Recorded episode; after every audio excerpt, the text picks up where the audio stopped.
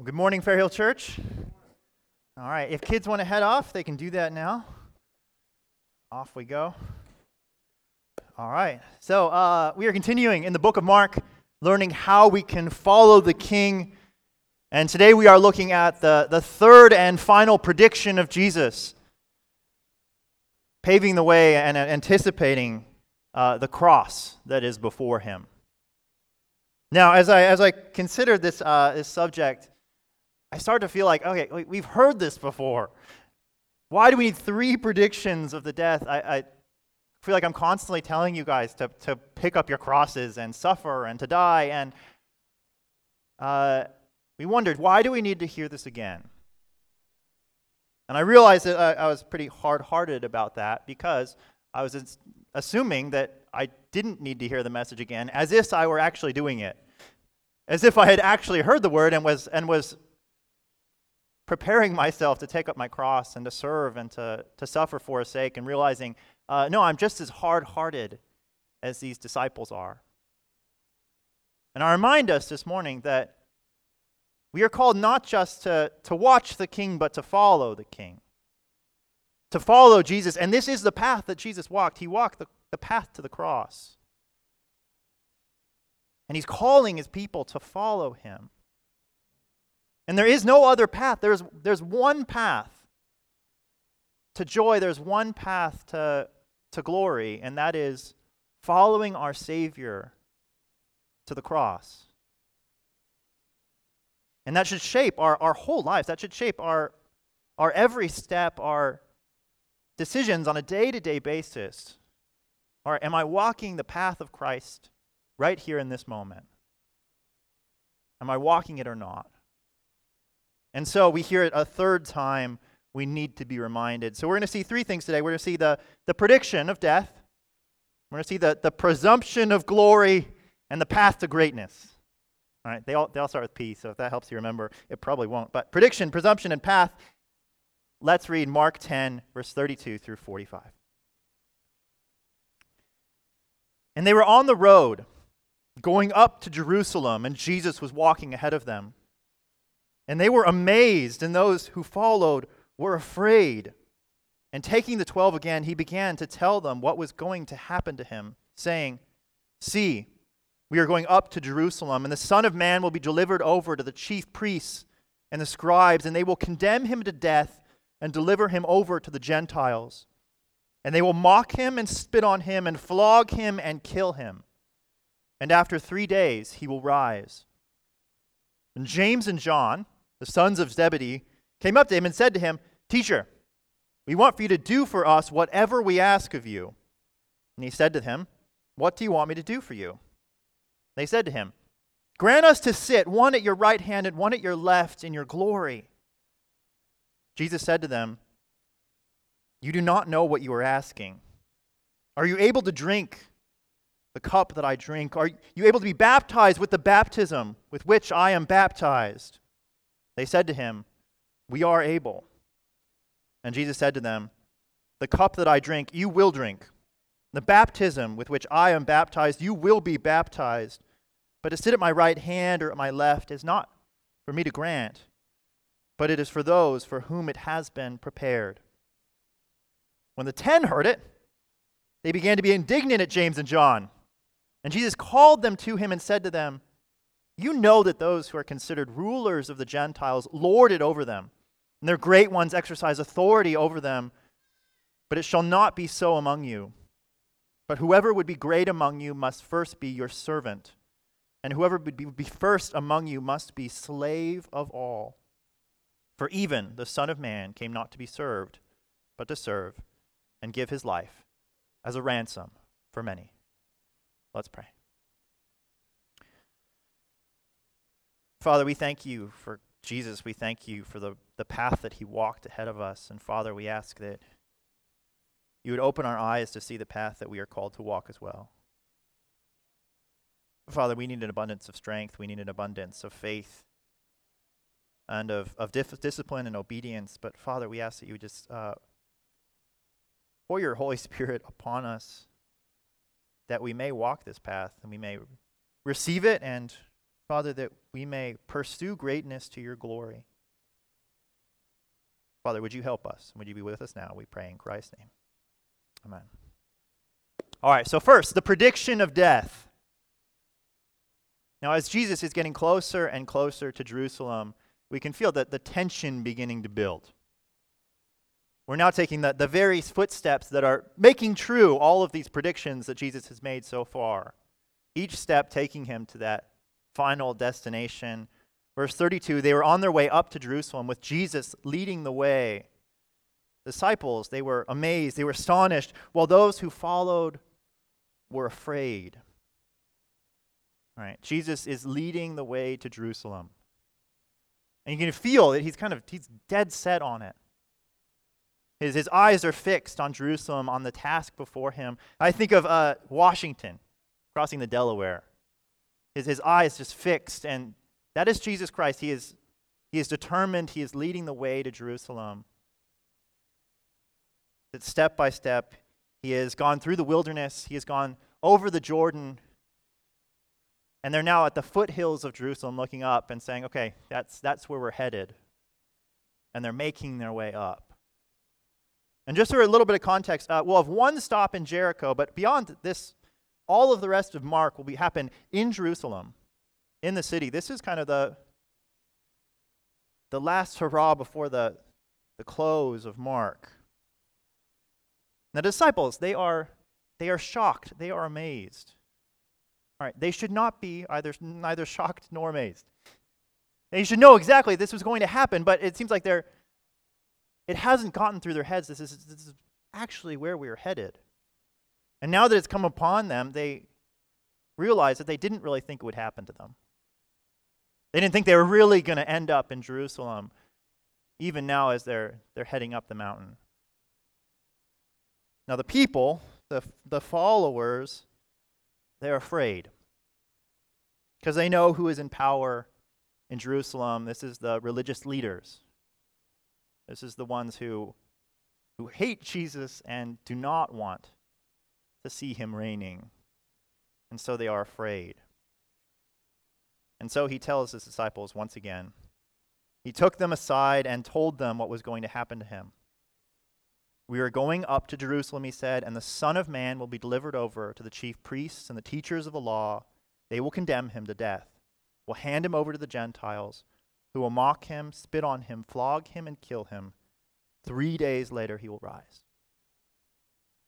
Jesus is going to Jerusalem. He knows exactly what is going to happen to him. First, he's going to be handed over to the chief priests and the teachers of the law, and they will condemn him. All right, we have to like let let that sit a little bit. That these are the these are the religious leaders, the chief priests, the ones who stand before God and minister Him, the religious experts in the law who know what the law requires and how demanding it is, that they would be the ones to condemn him. But so that they don't get their hands dirty, they will then hand him over to the Gentiles for mocking and flogging, that they might kill him. I remind you also that this is this is what? This is the Son of Man. This is the one who is in all glory, who, who rides upon the clouds, who commands the heavens, who is Lord of lords. And here he is headed to his death. And that's where, okay, he's taking his steps to Jerusalem, but all of his life he has been taking steps towards Jerusalem. His incarnation, when he took on flesh, he did that so that he might walk to the cross as a human, as a sacrifice his birth. He was born under the law, born under weakness and death, born under misery and humiliation, so that he might walk this path. He was trained up and he matured as a child, learning the scriptures and obeying his earthly parents, even though he is God. He suffered the temptation from Satan for us who are constantly tempted, he alone is victorious. All of his teachings are leading up to this. All of his miracles are pointing that he is the true one who, who will serve us, and will fulfill the law. All of his predictions are pointed here. All right. Recognize this is, this is the humiliation of the Son of Glory. That his whole life, step after step after step, he is dying until he reaches the cross where he will die once and for all. All right. That is the path of Jesus. That is the path that he walked. And that is the path that he's walking now, and he's telling his disciples exactly what is going to happen.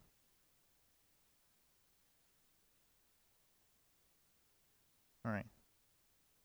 The Son of Man, the humiliation of the cross. Now, then, three days later, three days later, he will rise. He will be resurrected from the dead, and he'll be declared victorious over all. He, is, he will be the resurrected in glory. He will be vindicated from all of the charges. All right, he will slap the silly, smug faces of the Pharisees, prove them wrong once and for all, and he be openly declared righteous. And all the blasphemy will be wiped away. He will be seen that he is the king, that he will reign forever, that he is victorious over sin and death. In the words of Philippians 2 8 through 11, being found in human form, he humbled himself by becoming obedient to the point of death, even death on a cross.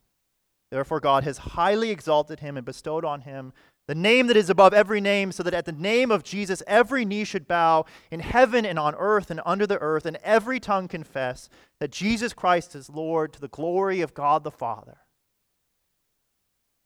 That is the path. This is the path of humiliation and resurrection and glory. That is the only path to glory. That is the only path to greatness. And Jesus Christ, He walked it. His whole life centered around that path humiliation to glory. Now, do we believe that first? Do we believe that? Do we believe that Jesus walked that path? Now, that is a start. And we can say, you know, amen. Thank you, Jesus, for walking that path. Thank you for going to, to the death that I deserved. Thank you for humiliating yourself and resurrecting in glory. Now, we can say that, and I wish, I wish that we could stop at that. And I can say, you know what, like, believe that Jesus did that for you. Amen. Praise Jesus. He's the greatest. All right, but Mark does not let me stop there. Mark does not let me stop there. In all of these predictions, he doesn't let us stop there.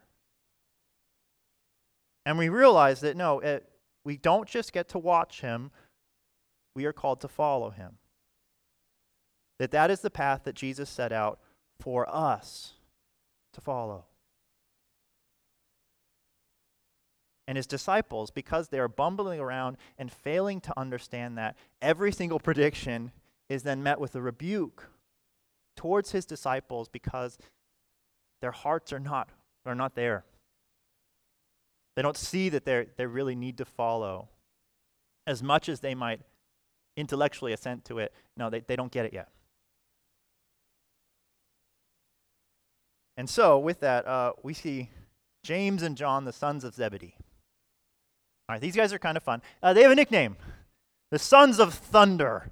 The Sons of Thunder, because they, uh, well, mostly because uh, there's this time where the Samaritans aren't very hospitable to Jesus. And what do they ask him? They say, You know, uh, Lord, shall we rain down fire upon them? He says no. Uh, but they, they, they, they get this nickname for it. Uh, so they're known for that, and they're known for, for this conversation with Jesus. Uh, their presumption of glory and of greatness. They presume that they can just ask for it. Verse 35. All right. Then James and John, the sons of Zebedee, came to him. Teacher, they said, we want to do for us whatever we ask. And what do you want me to do for you? He asked them. They replied, Let one of us sit at your right and one of us sit at your left in your glory. All right. So think of the context here. They just heard about the path that Jesus will take a path of suffering and humiliation, and deliberately choosing to go die and only then to be resurrected in glory. And after all of that, after hearing the path, they decide that this is the right question. And this is their great path to glory. They're going to make that, that path too. But uh, they've decided the best way to do this is instead to call dibs. They will call dibs on the greatest seats in heaven while they're here right now. Uh, they call shotgun. That's their great plan. That's what they've heard. So, you know, we, we better get our, our foot in the door now. Now, before we condemn them, uh, we commend them. This is, this is actually a really good desire. And I think that, that even in that, there, there's a rebuke for us that James and John, they, they actually thought about the kingdom long enough to think, you know what, where's my place in this kingdom? And they believed in the kingdom, and they thought, well, we, we want to have a, a great place in that kingdom. We want greatness not in the world, we want greatness in the kingdom of glory. And that desire isn't bad. In fact, it, it's, it's not that that gets them uh, any rebuke. And I think for us, we have to recognize that there is a problem in the church. And there's a problem with our own hearts that there's a lack of ambition in the church. That we don't often think about our greatness according to the kingdom of heaven. And oftentimes we, we talk more like, well, like, you know, I I just want a place there. I just I just want to get a as long as I'm the, the worst person in heaven, I'll be content. All right. That's actually a really bad attitude. Because what does it reflect? It reflects that like it doesn't really matter and as long as I'm happy and content, then you know what, I'll, as long as I make it to heaven, when the question is no, like, when you get there, will you, will you have glorified God? Will you have delighted this one who, who died for you? Will you have pursued his glory and his honor? Will you be great or did you treat this like a like it didn't matter? We should have this desire. Not for ourselves, but for the, for the glory of the God that stands before us. That we would look back on our lives and say, you know, yes, I, I glorified your name. And that these riches that I hold now, this greatness of the position that I hold, it's a reflection of the glory of my God. All right. Do we care about that? Do we care about our standing in the kingdom of God? That's important. Now, the problem is, is not that they have this ambition, the problem is the path that they want to take. That after hearing this humiliation of Jesus, they think, you know what? Well, we can just sidestep all that. We can sidestep the suffering, we can sidestep the humiliation, and we can go straight for glory. Straight for glory and greatness. And we know that that, that is our heart. That is our heart to sidestep all of this and just go straight to greatness and glory. That was the temptation that Satan gave to Jesus. He said, You know, bow down to me, I'll give you all of the kingdoms of the world. Now, Jesus was going to get the kingdoms of the world. And Satan was saying, You know, I'll, I'll give you a shortcut. Without all the humiliation, without all the suffering, without the death, you can go straight there. All right, that wasn't the path that was set out for him. And yet, oftentimes, like James and John, they want the shortcut. And you and I, uh, we want the shortcut. Now, what is this usually reflected in? Uh, we often talk about this. Well, we don't talk about this. We don't talk about greatness in the kingdom of God. Um, instead, we talk about grace. Now, grace is super important. Please don't, please don't say that I'm, I'm bragging on grace. All right. Grace is absolutely essential. We talked about this two weeks ago. How do you get into the kingdom of God? How do you enter the kingdom of God like children? who have done absolutely nothing, who have earned absolutely nothing, who have nothing to show for yourself except sin and death, and you've traded that all to Jesus, and He has gifted you freely by grace entrance into His kingdom.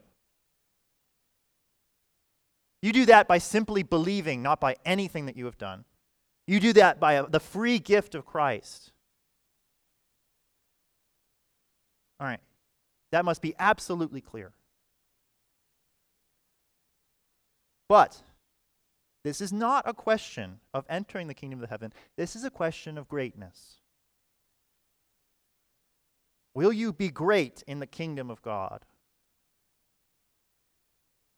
And that that is not something that is vicariously given to you in Christ. I think we often think it, think it is. And we think, oh yeah, I'll just I'll just have whatever Jesus has and he'll he'll give it to me. That's not how we talk about it. That's not how Jesus talks about it here. He says that, you know, if you're going to be great in the kingdom of heaven, it's going to be because, because you, you did incredibly costly things that are incredibly valuable in the kingdom of God. That you, you saw the glory of Jesus and you said, you know what, those are more important than my desires. Or you saw opportunities to, to glorify the name of God and willfully took on suffering to do that. That you traded your kingdom for the kingdom of God and his glory.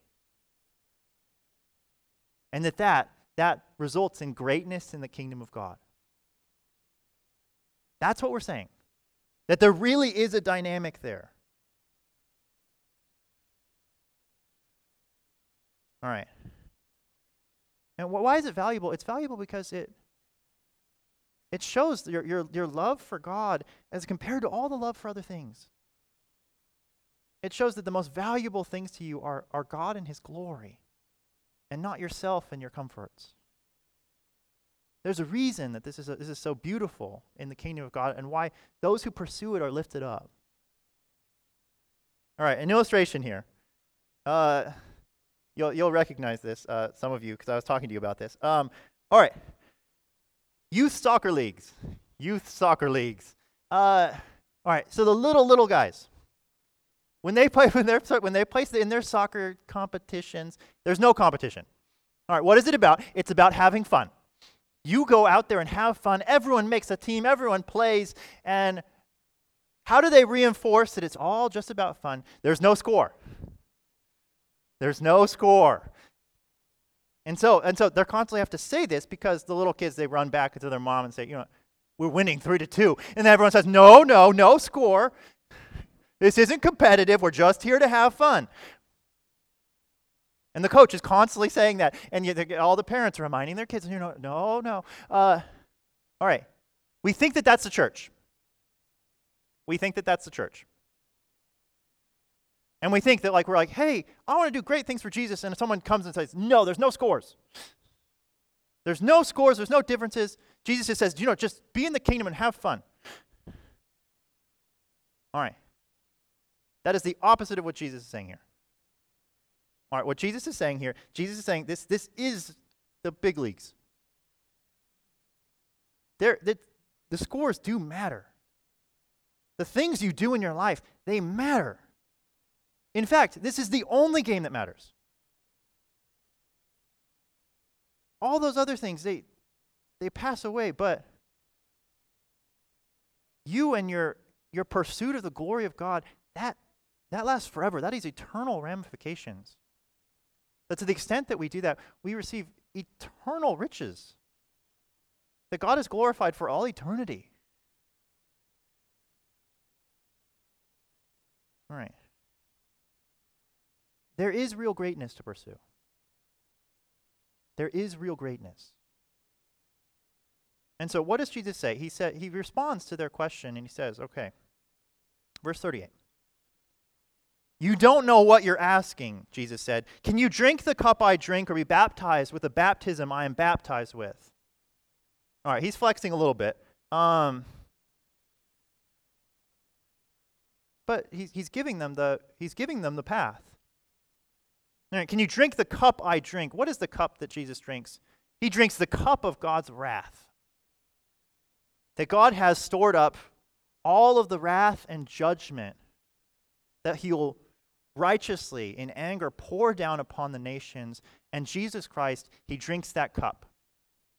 That as a servant of, the, of those who put their faith in him, he will take that cup for them and he'll drink it to the very last drop. He'll drink it to its dregs, and, and there'll be nothing left, left in the cup of wrath for those who have trusted in Christ. He served them in taking all of their suffering and all of their death, all of the wrath of God.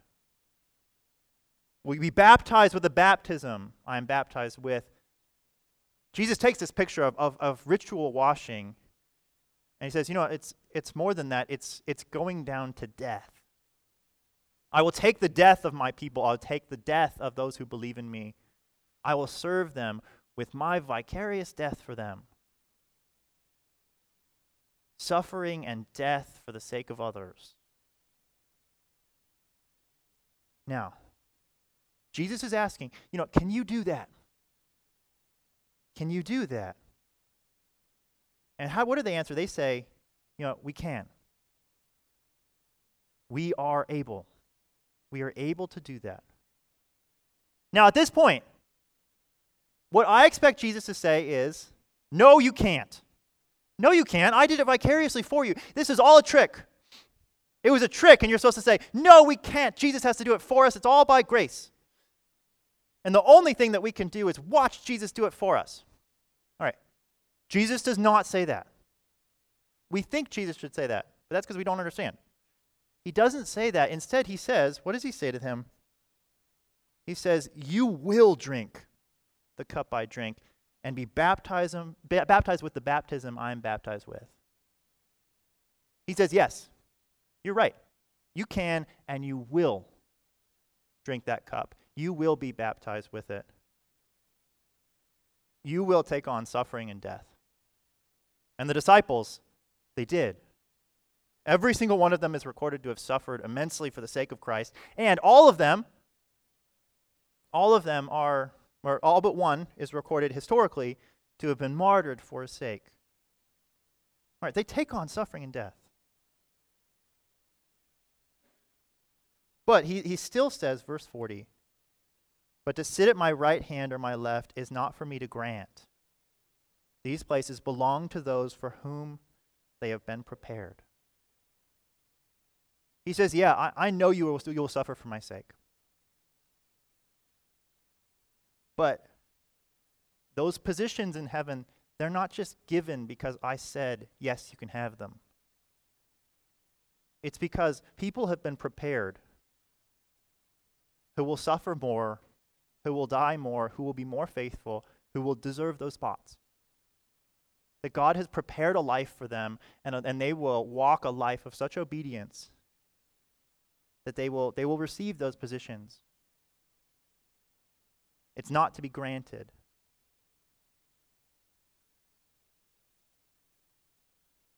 Ephesians 2:10 These people will do a lifetime of good works which God prepared beforehand that they should walk in them.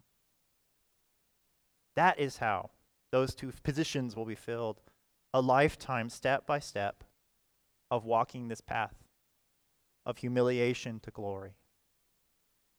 That day by day they choose to honor Christ and not themselves. That day by day they put the glory of Jesus above the glory of the world. That day by day they are walking to the cross. That is, that is who has been prepared for those spots. Right. All right, So I say this all right, to what extent are you sitting on the bench in the Christian life? Are you content to just sit there and, and wait for a kingdom and have abandoned this call of greatness and, and even said, you know, and it's good, it's good. I'm just living by grace. Instead of like, I want to maximize the glory of God while I am here. I want to walk this path. I want to take on suffering that I might see the, the glory of God in the end. Right? Are you going for greatness in the kingdom of God? All right, that's convicting to me because I realize oftentimes, no, I'm not. And the answer is not, you know, okay, then just ask for more grace. No, the question, the, the thing is like, no, like treasure his glory and and walk the path before you. Walk the path of suffering. And that's that's what he tells his disciples. All right, the path to greatness. The path to greatness, verse 41. All right, the ten heard about this and they became indignant with James and John. They're mad because they, they want to be great in the kingdom of God too. And Jesus says, He says, okay, you want to be great? Uh, here's the game. If you want to play the game, you can play the game. It's, it's a hard game. But this is the path that's set before you. If you want greatness in the kingdom of God, this is how you do it. Jesus called them together and said, You know that those who are guarded as rulers of the Gentiles lord it over them. Their high officials exercise authority over them not so with you. Instead, whoever wants to be great among you must be your servant. Whoever wants to be first must be slave to all, for even the Son of Man did not come to be served, but to serve, and to give his life as a ransom for many. He doesn't say, don't pursue greatness. He says, all right, you want to pursue greatness, here is how you do it.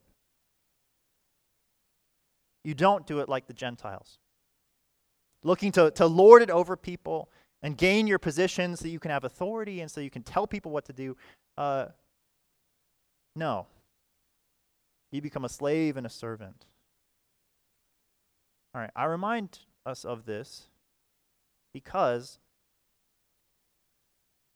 some of you are trying to be great in the kingdom of God and you're trying to do it according to the world standards. You're trying to be important.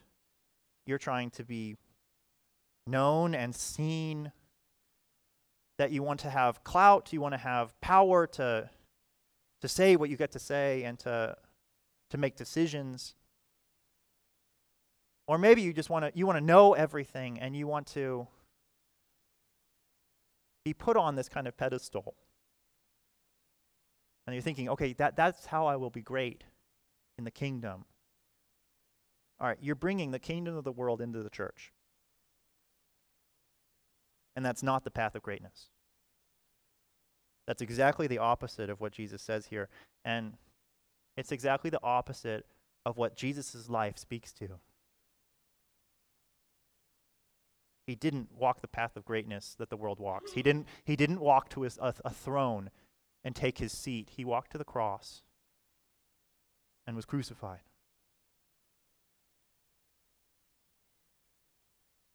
No, what, what, is, what is the game? What is the path? The path is to serve. And not just be a servant, to be a slave. That we would see the world before us and we'd say, you know what? How can I serve the weak and the downtrodden? How can I serve the person next to me? How can I pursue their desires? How can I love them more than I love myself so that I dedicate myself to them and not to my own pursuits and my own pleasures and my own comforts? How can I die for them day by day by day? How can I suffer for the sake of Christ? How can I proclaim the name of Jesus even to, to my detriment and to my suffering? All right, that is that is the path. The foolishness of Christ evident in our lives, spilling out over everything, fully invested in the kingdom of God. That is the path to greatness. All right. It is Mother's Day. And because it's Mother's Day, we have to say this. Uh, first, mothers, you suffer a lot, so well done. There's greatness in the kingdom for you. Uh, but in, in Matthew's version of the story, uh, it's fun because it's not James and John who actually talk to Jesus. Uh, they send someone in their stead they send their they send their mom to go talk to Jesus and say, you know, hey mom, mom, go ask him for the best seats in heaven. And he's like, and she does, she does. Okay, okay, sweeties, uh, I'll go, I'll go, I'll go get you the best seats in heaven. Um, all right, there's a good thing there. Mothers, parents, do you want your children to to find greatness in the kingdom of heaven? All right. If yes, if yes, make sure you're setting them down the right path. Don't send them down the path of the world to greatness and power according to the Gentiles, to a life of, of wealth and freedom from worldly, worldly sufferings.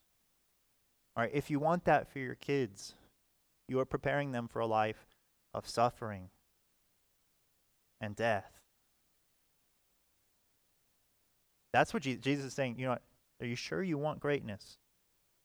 Are you sure you want it? Because this is what it is. I remember when I said I wanted to be a pastor to my mom, she's like, No, you don't. and like, are you do you want to have a horrible life? Like and it wasn't because she's coddling me, it's just that that's the reality of what it was. And that's what Jesus is saying. And and that's what he's saying to, to all of us. Right? Are we going to choose to suffer? Are we going to choose to do the things that bring him glory and are, are painful and difficult? Are we willing to walk this path? Are our eyes going to be constantly searching for how can I serve? How can I become less than? How can I become a servant to all? That I may glorify his name greatly in the kingdom of heaven. Are your eyes open to those things? Do you rejoice that when you're given those opportunities? Do you delight in it knowing that by faith that, that you will see greatness because of it? All right. Uh, objections. Some of you will not like this. And you don't like hearing this because you think it's legalistic and competitive and weird. It's supposed to all be about grace. And I don't like this. All right. Uh, first, first. All right, the fear that this is just going to make a bunch of Christians cutthroat and competitive and focused on the wrong things. All right, Jesus built a good system. He built a good system because those who are in it just for the glory, they won't be able to do it. Because the only way to get glory is to lose it. And so, those who are obsessed with glory and idolize their glory and just want greatness for the sake of greatness, uh, they won't be able to do it. You can only do it if you have this right heart that just loves the greatness of Jesus and his glory far more. And then we're given all of these things by grace. It's a system that, that has a, a built in fail safe. So you cannot, you cannot, like, you can't work the system. All right, that's the wisdom of our Lord. And so you don't just say, oh, I'm going to be better than that person. Okay, then go serve them. Go serve them and die for them. And we'll see if you, if you really love God or you love your own greatness and glory. All right, but the second thing, you think this is legalistic. All right, this is, this is amazing grace that is given to us. This is an amazing grace that is given to us. That you would even be considered for greatness in the kingdom of God, that is an amazing grace. We shouldn't even be in the kingdom of God. We shouldn't get to see it. We shouldn't get to touch it. We should never get to taste it. We should be outside because we are, we are sinners who do not deserve it. We have done nothing to deserve it. It's grace that we even get to talk about this.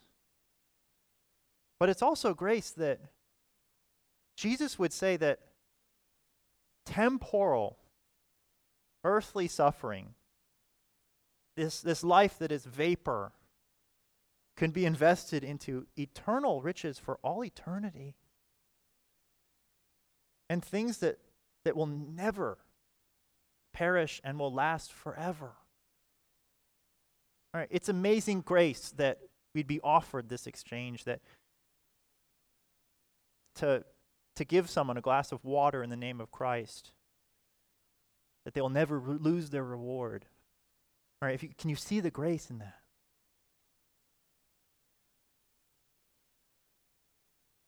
I remind us that, right, the only reason we're in this whole system is because Jesus Christ, he went to an old Jerusalem. He went to that old Jerusalem. He set his eyes upon it. And he went to Golgotha. He went to the, the center of self righteousness and the center of judgment and the center, center of hypocrisy and, and was given over to them. All right, what stands before us now is the New Jerusalem. Where righteousness reigns, where the, the glory of our Father and the Son fill the city with their, their light in all of their beauty and radiance and majesty. You have been gifted that by grace. That is a guarantee for you by faith alone. All right. And my question is when you get there, when you get there, do you want to have glorified him well? Do you want him to say, Well done, my good and faithful servant? Do you want him to say, like, here, here are the things that you receive because you proclaimed my name, because you, you glorified me, because you did the things I asked you to do. You walked this path. Come, come into glory. Maybe you don't want to do that for your sake, but for the sake of Jesus and his glory, let us walk that path. Amen. Let's pray.